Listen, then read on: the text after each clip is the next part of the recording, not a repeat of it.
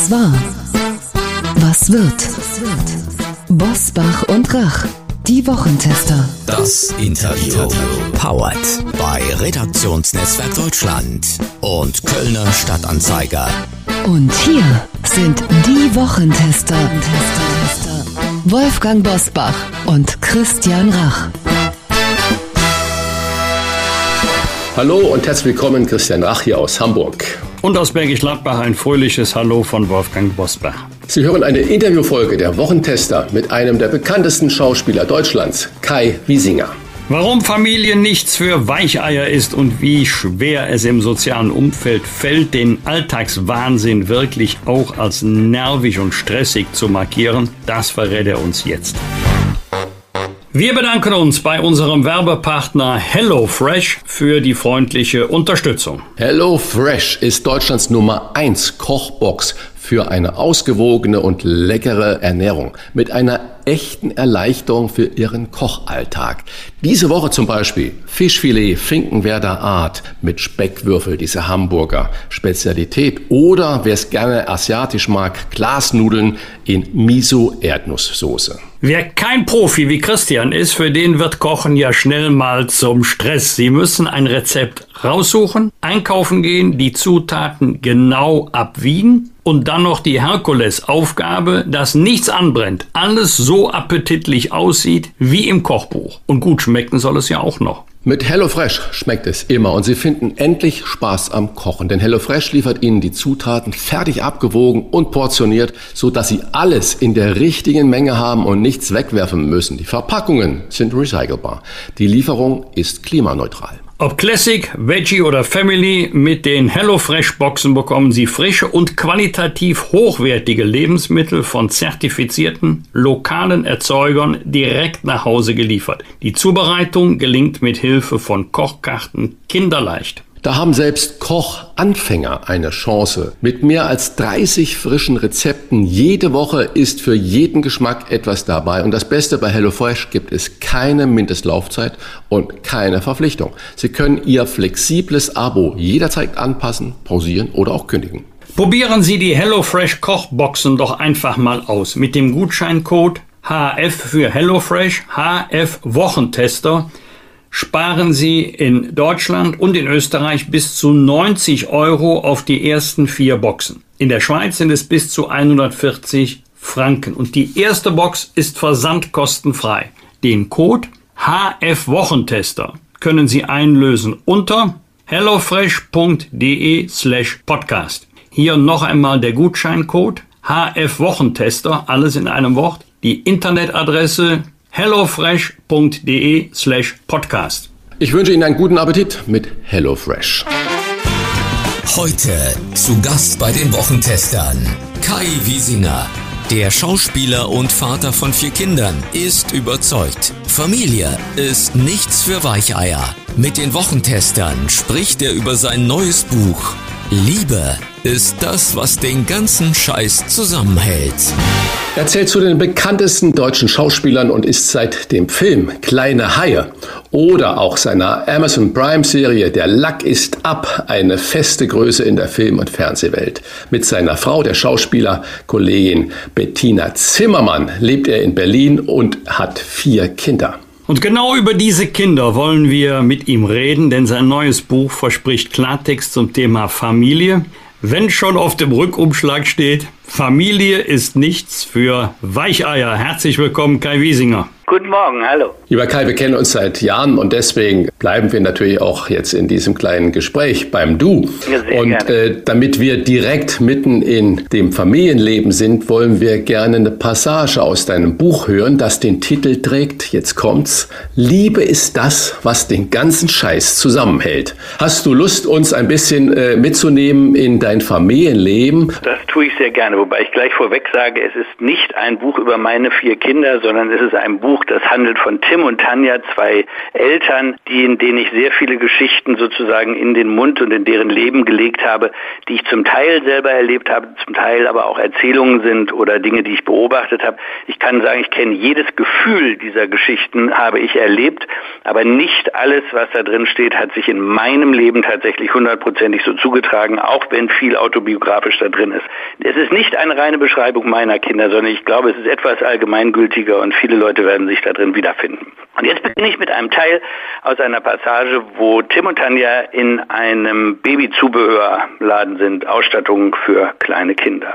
Der Laden wimmelte von schwangeren Frauen und beseelt guckenden Pärchen, die offenbar ihr erstes Kind erwarteten und die gleichen naiven Fragen stellten, die auch wir beim Kauf des ersten Kinderwagens gestellt hatten.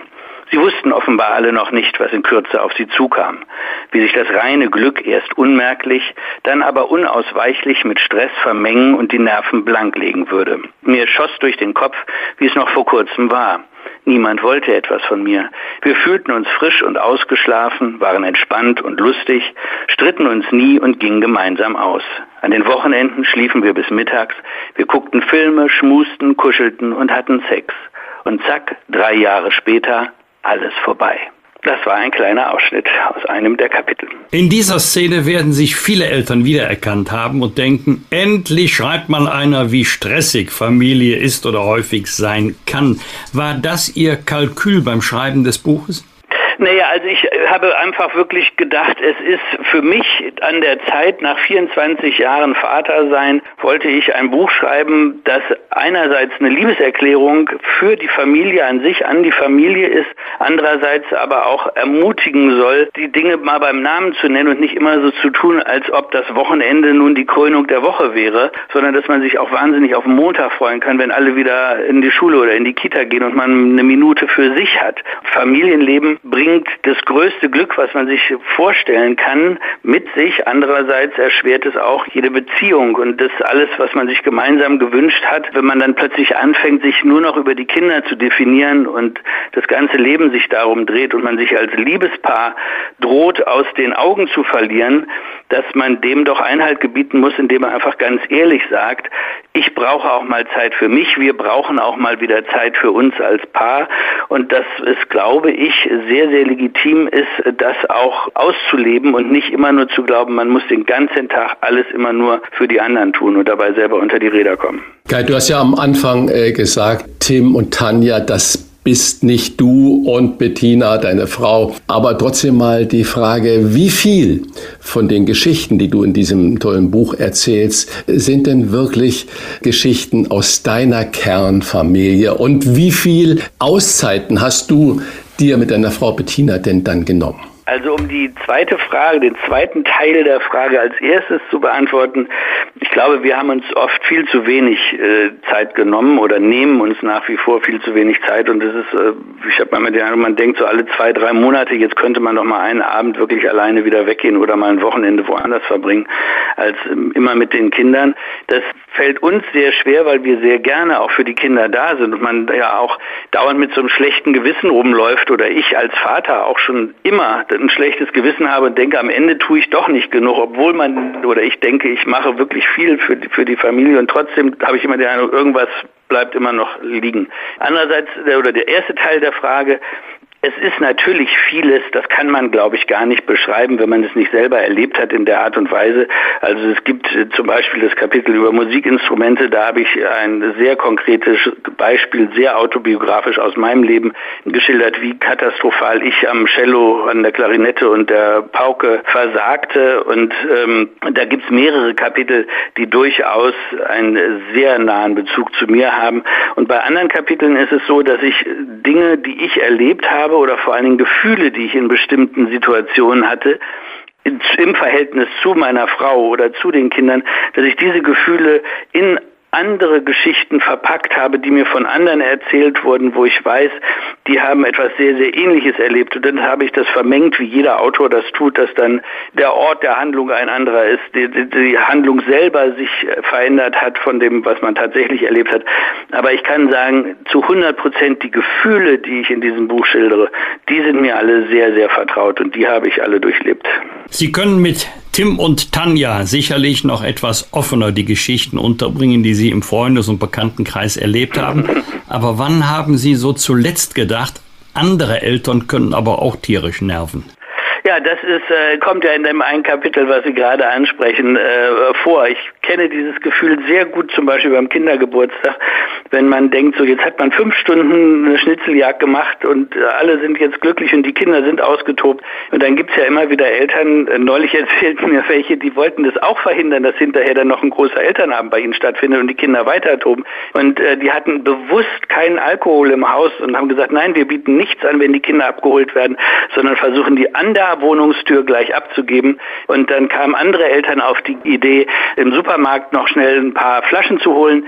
Dann haben die ihre Getränke selber mitgebracht und sich dann bei diesen armen Eltern, die den Kindergeburtstag auch ausrichteten, haben die sich dann gemütlich gemacht.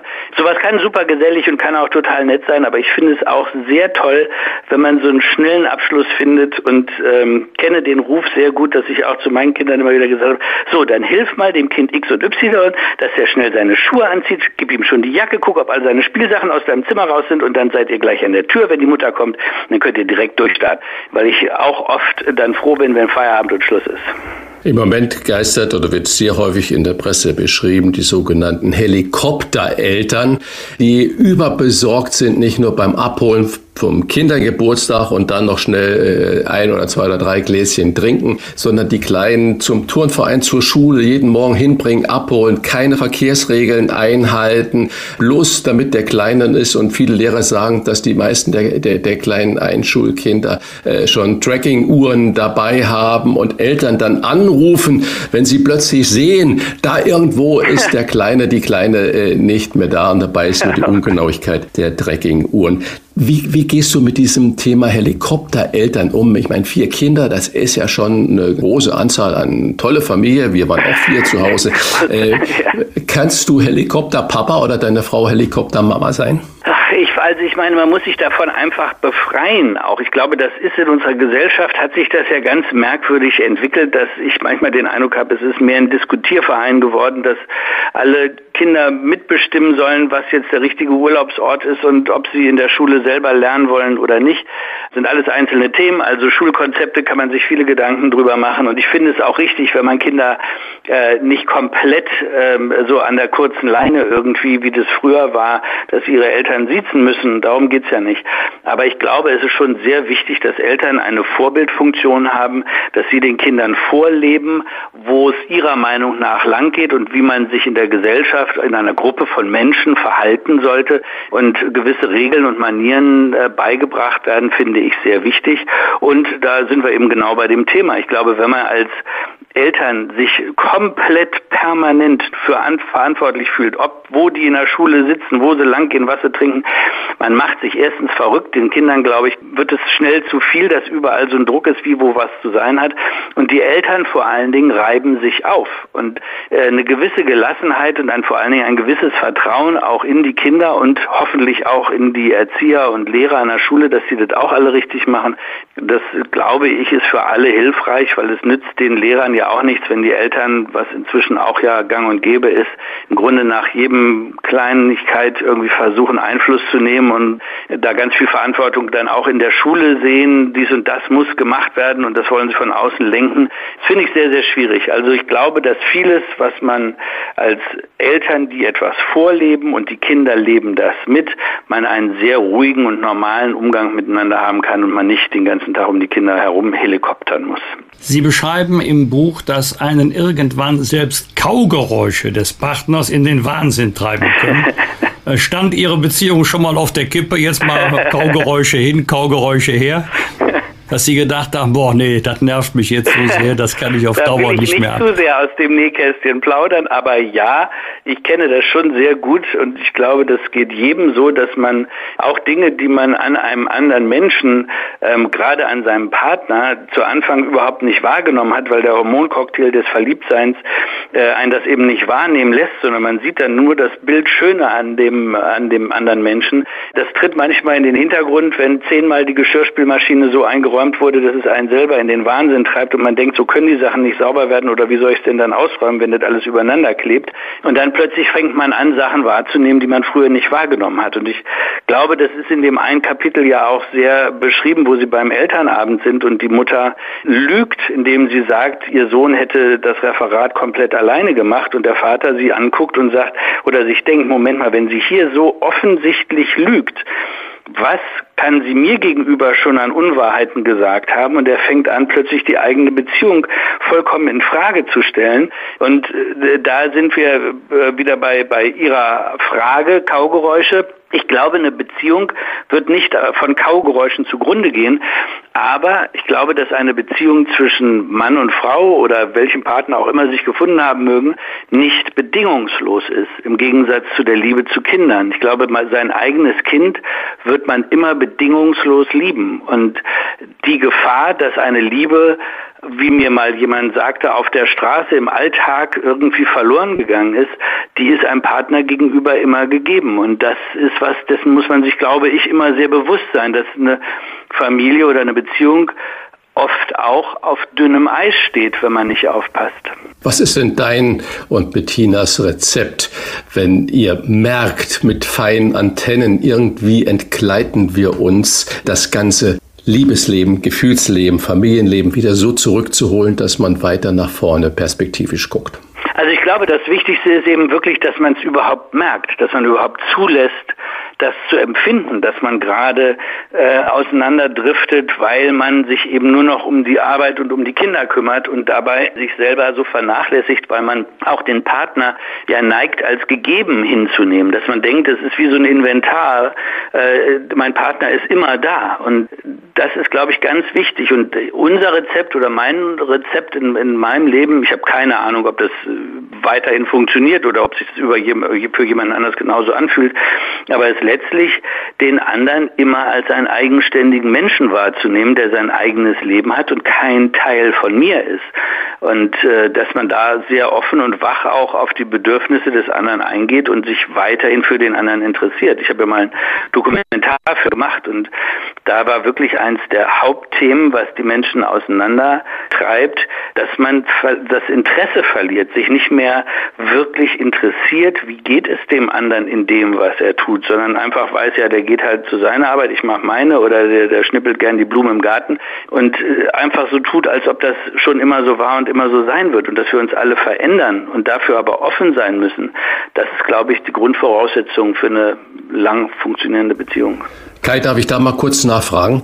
Mhm. Wir machen ja hier auch einen politischen Podcast und die Zeiten, in der wir ja im Moment leben, die sind ja für alle äh, sehr, sehr bedrohlich. So kommt es rüber. Und man ist ja auch innerhalb einer Beziehung dann nicht immer nur einer Meinung und sieht das Weltgeschehen, das Umweltgeschehen immer nur durch die eine Brille hindurch. Wie geht ihr in einer so großen Familie damit um? Redet ihr zu Hause am Tisch, du und deine Frau, mit euren Kindern über Politik, über Weltgeschehen, über ja. Umweltproblematik, kein Fleisch mehr essen oder den Krieg? Wie geht ihr Absolut. damit um also, und wie, wie kittet ihr das in der Familie? Also das ist äh, eine, eine gute Frage und ich finde, das ist sehr, sehr schwierig. Also wie du sagst, es ist einfach ganz schwer, weil ich glaube, die Kommunikation in unserer Gesellschaft hat einen absoluten Tiefpunkt im Umgang miteinander erreicht. Also wie wir miteinander reden, äh, ohne irgendeine Form von Grautönen. Menschen glauben, Dinge wissen zu müssen, von denen sie eigentlich keine Ahnung haben. Schwere Panzer hin, ja, nein, äh, Corona, ja, nein, impfen, ähm, dass man überhaupt mal zweifelt und zweifeln darf und sich mehr Informationen suchen möchte und sich auch untereinander versucht, gemeinsam zu unterstützen, um eine objektivere Wahrheit als eine rein empfundene Meinung äh, überhaupt herauszufinden.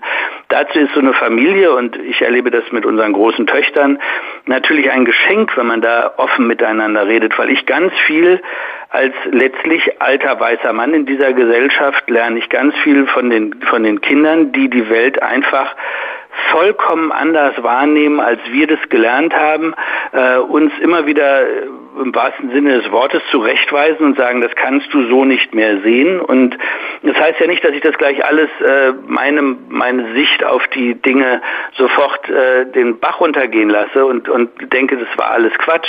Aber dass man offen damit umgeht und sagt, gut, wenn ihr das heute anders wahrnehmt, wenn ihr euch in dieser Welt anders einordnet, als wir das getan haben, da mag viel spannend, interessantes und auch richtiges dran sein. Es sind, werden ja auch ganz wichtige Entwicklungen äh, angestoßen.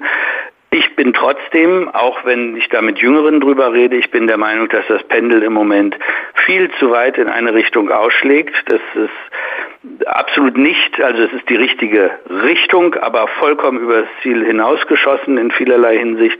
Und ich hoffe einfach, dass sich das innerhalb der nächsten Generationen wieder auf ein für alle Seiten erträgliches Normalmaß einrichten lässt und wir auch wieder die Dinge so bewerten, wie sie wirklich oder wie sie bewertet werden sollten, glaube ich, damit eine Gesellschaft, eine Gemeinschaft für jeden funktioniert. Und im Moment, finde ich, wird bei vielen guten Ideen vieles übertrieben und am schlimmsten finde ich letztlich die Annahme, dass jeder eine fertige Meinung zu etwas haben muss und noch viel schlimmer ist, dass er die dann gleich öffentlich äußert. Hm. Könnt ihr euren Kindern die Zukunftsangst nehmen? Nee. Nee, das glaube ich nicht. Ich mache mir Sorgen, also absolut, wie das sich alles entwickelt für die Kinder. Ich weiß nicht, ob dadurch, dass sie in diesem Umfeld mit äh, sozialen Netzwerken und äh, dem sozialen Umgang untereinander, dass sie da drin anders aufwachsen, als ich das tue. Ich wünsche ihnen, dass wir wieder zu ein, dass dieses postfaktische etwas wieder in den Hintergrund tritt und wir doch wieder Fakten und biologische ähm, Dinge einfach als gegeben nehmen, die einfach in der Natur veranlagt sind und nicht glauben, alles entscheiden und ändern zu können. Ähm, ich habe keine Ahnung, ehrlich gesagt, wie, wie das in Zukunft das Miteinander aussehen wird. Ich schätze, es wird eine oder hoffe, es wird einfach eine gewisse Regulierung wieder stattfinden, dass es wieder für die Kinder einfach auch klarer wird, wie, wo, was lang geht. Ich habe den Eindruck, im Moment ist so viel in der Schwebe, wie sich unsere Welt entwickelt, von der Umwelt, äh, von Umweltkatastrophen einerseits, aber andererseits auch von wirklich dem Miteinander, wenn man die Welt anguckt, mit den Kriegen, was da alles los ist und wie wir Menschen trotzdem miteinander umgehen. Also ich finde es ganz, ganz schwer gerade und kann leider da nicht sagen, das wird alles gut, sondern ich hoffe es mit den Kindern. Wir erbitten jetzt von Ihnen einen Rat für alle, die denken, der Wiesinger kann sich das Schöne an der Familie offenbar erhalten, ich aber nicht. Wie erhält man sich die Liebe in einem 24-Stunden-Familiendienst? Also ich kann das, ich versuche das ja auch täglich aufs Neue. Also wie gesagt, ich glaube, die Liebe zu den Kindern ist bedingungslos und wenn man da sich einfach die Zeit nimmt und den Spaß mit den Kindern, auch mit den naiven Augen, mit den mit den jüngeren Kindern in die Welt zu gucken, lernt man ganz viel und äh, erfährt ganz ganz viel Lebensfreude durch eben diesen unverstellten Blick, den ein Kind nun mal hat. Und an der, auf der anderen Seite glaube ich, ist das Wichtigste, dass man vor allen Dingen sich selber immer gegenüber ehrlich bleibt und sich nichts vormacht und nicht glaubt, man muss jetzt das alles toll finden und finden, muss, muss jedes Weihnachtsfest mit offenen Armen begrüßen und denken, wie schön ist das, dass endlich alle zu uns nach Hause kommen, sondern ich glaube, es ist sehr legitim auch zu sagen, gut, das ist ein Fest für die Kinder und das kann man auch selber schön finden, aber man darf auch sagen, man findet manche Sachen stressig und man darf sich auch Auszeiten nehmen. Und ich glaube, das ist das Wichtigste, dass man sich vor allen Dingen als Paar immerzu wieder neu entdeckt und dafür offen bleibt, den anderen äh, erstens sich entwickeln zu lassen und zweitens rauszufinden, wie können wir uns gemeinsam weiterentwickeln, wenn wir gemerkt haben, wir driften gerade auseinander. Aber auch für mich ist es ein Trial and Error und ich versuche jeden Tag mein Glück aufs Neue. Gehen wir mal kurz zu der Allgemeinheit wieder. Viele Ärzte, wo er Arzt ist und sie Ärztin ist, im Krankenhaus arbeiten, unterschiedliche Schichtdienste haben, in den großen Einkaufsmärkten Männer und Frauen, die da arbeiten und trotzdem eine Beziehung haben, führen, ist ja unglaublich schwierig, den Alltag mit der Familie zu koordinieren. Du und deine Frau, ihr seid beides Schauspieler, Schauspielerin und man hat ja von außen gesehen das Gefühl, dass man als Schauspieler, Schauspielerin total viel unterwegs ist. Ein Leben, das dann familienfeindlich sich darstellen kann. Wie habt ihr beide das gelöst? Wer hat da, wenn ihr beide eine tolle Rolle angeboten bekommt und die mhm. noch zeitgleich irgendwo, der eine muss nach äh, Schweden, die andere mhm. muss nach Italien oder in Deutschland, wie, wie löst ihr sowas? Du hast es völlig recht. Also es ist natürlich bei anderen Paaren auch so. Bei uns ist es oft eben an fremde Orte noch gebunden, weswegen da noch eine größere Flexibilität vielleicht äh, manchmal notwendig ist. Also wir versuchen das natürlich zu vermeiden, dass wir beide gleichzeitig weit weg sind oder lange weg sind oder über Nacht weg sind. Äh, gerade jetzt im Moment, wo ich mit dem Buch viel unterwegs sein werde, ab jetzt äh, Lesereise und viele Pressetermine habe und Bettina äh, fängt jetzt gerade was Neues an zu drehen. Da ist es schon wirklich, sind wir gerade sehr durchgetaktet mit äh, Babysitter und wann die größeren Geschwister auf die kleineren aufpassen können und so. Das ist schon echt eine große organisatorische Herausforderung, die auch viel Kooperation von den Kindern dann wirklich braucht, dass die alle mitmachen.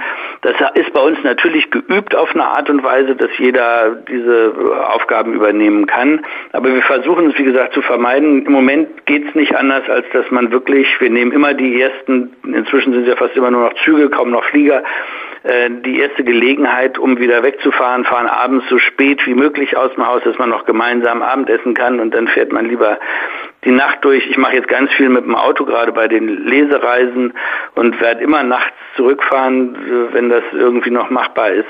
Es ist viel hin und her, aber ich glaube, das ist es immer wert. Wie schwer fiel es Ihnen am Anfang, als die Kinder kamen und noch klein waren, äh, zu verzichten auf liebgewonnene Gewohnheiten? Essen gehen, lesen, in Ruhe einen Film gucken? Ja, wir versucht, haben es eigentlich immer versucht, die Kinder wirklich teilhaben zu lassen und sie mitzunehmen. Natürlich nicht ins Kino, darauf verzichtet man dann ja gerne oder irgendwelche anderen Veranstaltungen, wo sie nicht mit hin können.